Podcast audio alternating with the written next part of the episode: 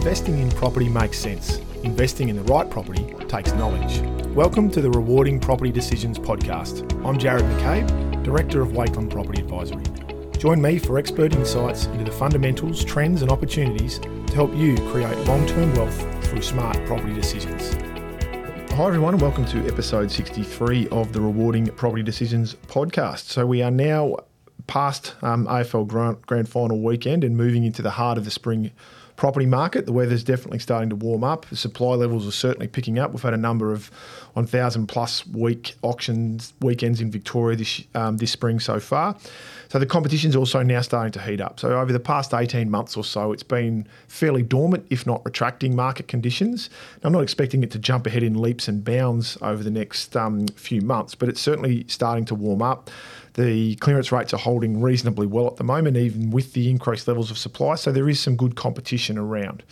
Um, so now that we are coming out of these more dormant type condition, conditions and there is a bit more competition around, it's a question that quite often gets asked is when should I be prepared to pay a premium for to secure a property? Now, many people do, buyers get caught out um, when the market does start to turn from a um, bit more dormant or negative market into a more positive market conditions they still might believe that they're in the box seat to purchase properties and um, and don't feel as though they need to be paying premiums for them. So what tends to happen is that then they keep missing out, and by the time they do realise that the market's turned. Um, it's then more advanced than what, what they rec- recognised or realised and end up getting caught out and can't purchase the quality of property that they perhaps would have been able to previously um, and end up purchasing a, a, poor quality asset, which is not really what you want to do. So, under what circumstances is it justified for a buyer to actually pay a premium, and when should you do it? So, first up, the thing to everyone needs to remember, and I'm sure we, we all do, is that no one wants to pay a premium. We all want to buy property for as little as we possibly can. But there are certainly circumstances where it's not only necessary, but it's absolutely worthwhile to pay a premium for a property. So I thought today we could look at what, why, when, and how um, to, to consider when um, when paying a premium for a property or whether you should pay a premium for a property. So let's look at the what first. And what I thought there is the type of purchase. What type of purchase are we looking at? And so is it an investment or is it a lifestyle? Now, typically with an investment property, you are going to be more economically focused, whereas with a lifestyle type purchase, it's going to be more on the emotion and what you need and want. But there are circumstances for either one of those scenarios where it is justified to pay a premium for a property. Um, and that's what we'll look at with the other scenario. So, just because you're buying an investment property, for instance, um, and it is very much economically focused, but for the right property, it can absolutely be worthwhile um, and justified to pay a premium for that property. So why would you pay a premium, and why should you pay a premium in certain scenarios? And there are a number of re- reasons for this. First one I thought is is growth potential. So if you're if you've got a property that's going to achieve and you're very confident in, in, its growth potential going forward because it's got a really strong scarcity value to it, um, there's a very limited amount of supply of that type of property, but the demand is very strong. So just because well, this is where you'll have heard me talk previously about anomalous properties versus scarce properties. And anomalous is out of the ordinary and it's not what people would expect, whereas a scarce property is in demand but um, perhaps isn't uh, increasing in levels of supply. Um, so if it's not easily replicated and it does have multifaceted demand, then the growth potential is likely to be strong, and paying a premium for that property is likely going to be justified. Another element to growth potential is um, the land component versus the improvement component in terms of the property's value. So if you've got a property that's got strong underlying land value and a large portion of the property purchase or the, the, the value of the, or the purchase price, I should say, that you're going to pay is made up of land value rather than improvements value, then it's likely that there's going to be strong growth for that type of property. You're paying a premium for something you're not paying a premium, sorry, for something that's going to depreciate in value. So if you flip it and say, well, the improvements are making up a large portion of this value because they're brand new or um, architecturally designed, it's had a significant renovation done, well, then that portion of the property is going to start depreciating. And if, if that's the case, then you may not want to be paying a premium for someone else's works. So looking at where the value sits with the property. And the next one is around the special value of the property that it might have to you. So something that is important to you. Now, most most commonly, what we talk about here is an adjoining owner purchase. And there's obviously a number of different reasons why you might purchase an adjoining property. It might be to prevent surrounding development. So you're concerned that there might be adjoining uses that may not be favourable um, or may be undesirable to, to your property and may have a negative impact on that. So, in order to prevent that from occurring, you purchase a property. So it, it protects the existing holding that you've got.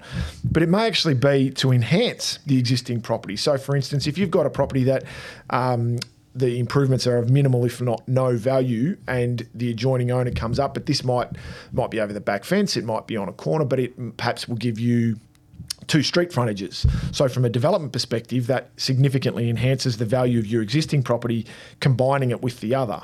So, by, by doing that, you're not only having two good quality assets side by side, but you're increasing the value by having the two street frontages. So, it may be justified. So, what is the special value to you in that scenario? But it may also just be for lifestyle purposes. You want to have a greater parcel of land, perhaps um, in some circumstances, if you're fortunate enough to be um, wanting to put a tennis court or a swimming pool or something on on your your adjoining property, um, or maybe you're looking at purchasing it because for family members. So it may be an elderly relative, or it may be children um, to to have a, an adjoining property so that they're all family members are close by. So there's a special use for that property, and so therefore it may have greater value to you than to someone else. So in this scenario where there is a special value element to it, it's um, it's you want to make sure that the vendor is not aware that you're interested in the property. Um, so it's probably best to pr- protect yourself and uh, and perhaps have someone else representing your interests um, in a negotiation, so that it um, it perhaps it keeps you keeps an arm's length distance between yourself and the vendor. The next is when to, to do this, and um, the uh, the the why element is actually this is quite similar to the when, and a lot of the elements that I've just mentioned in the why section also fall under the the why um, under the when reasoning as well. Um, but some of these are when it's hard to replicate the property. So when it when you are not likely to be able to find something else um, quickly and easily that provides certain attributes to the property for you. So perhaps it might be location, for instance. So it's a it's a tightly held apartment block that you've always wanted to be in, and they don't come up for sale very often. So when they do, you may need to pay a premium to achieve that. Um, it might be in a specific school zone that you really need to be in, and again, tightly held. People want to get into the school, and therefore you might need to pay a premium. Um, and then obviously maybe for employment reasons or family reasons to be in a certain pocket that you need to be. So there's a there's a, a reasoning behind it.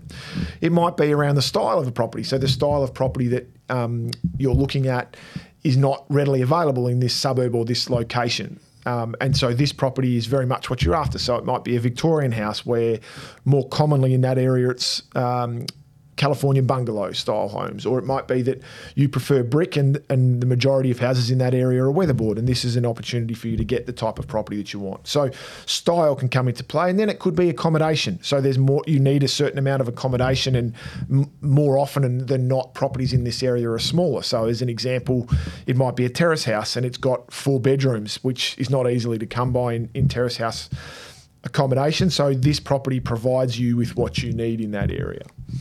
And then finally, it might be around fit out. So it might be a really high spec fit out in an area that um, perhaps isn't common. So it might be in a regional area where um, carrying out specific renovations or that type of work might be quite difficult because it's hard to come by builders in that area. And so rather than having to go through a full blooded renovation to bring a property up to the standard and style that you would like, it's easier to purchase a property that's already done.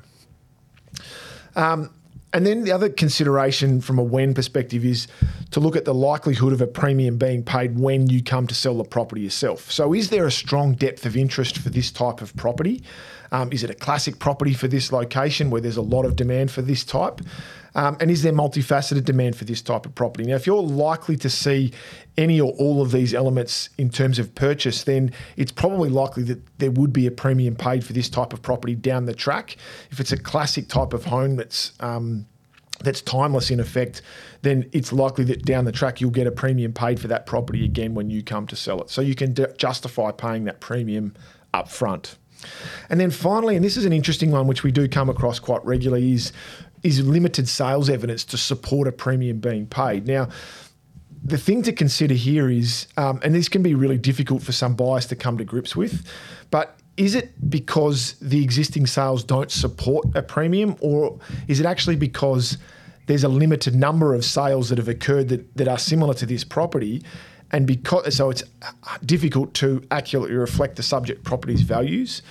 And what you might find is that the limited sales may actually mean that there's limited supply of this type of property, which could mean that there is a, a level of pent up demand resulting in a premium being paid. So it's important to understand why. Um, what may be perceived as a premium is being paid, but in actual fact, it's actually fair value because there's limited types of, um, of similar types of property in that marketplace.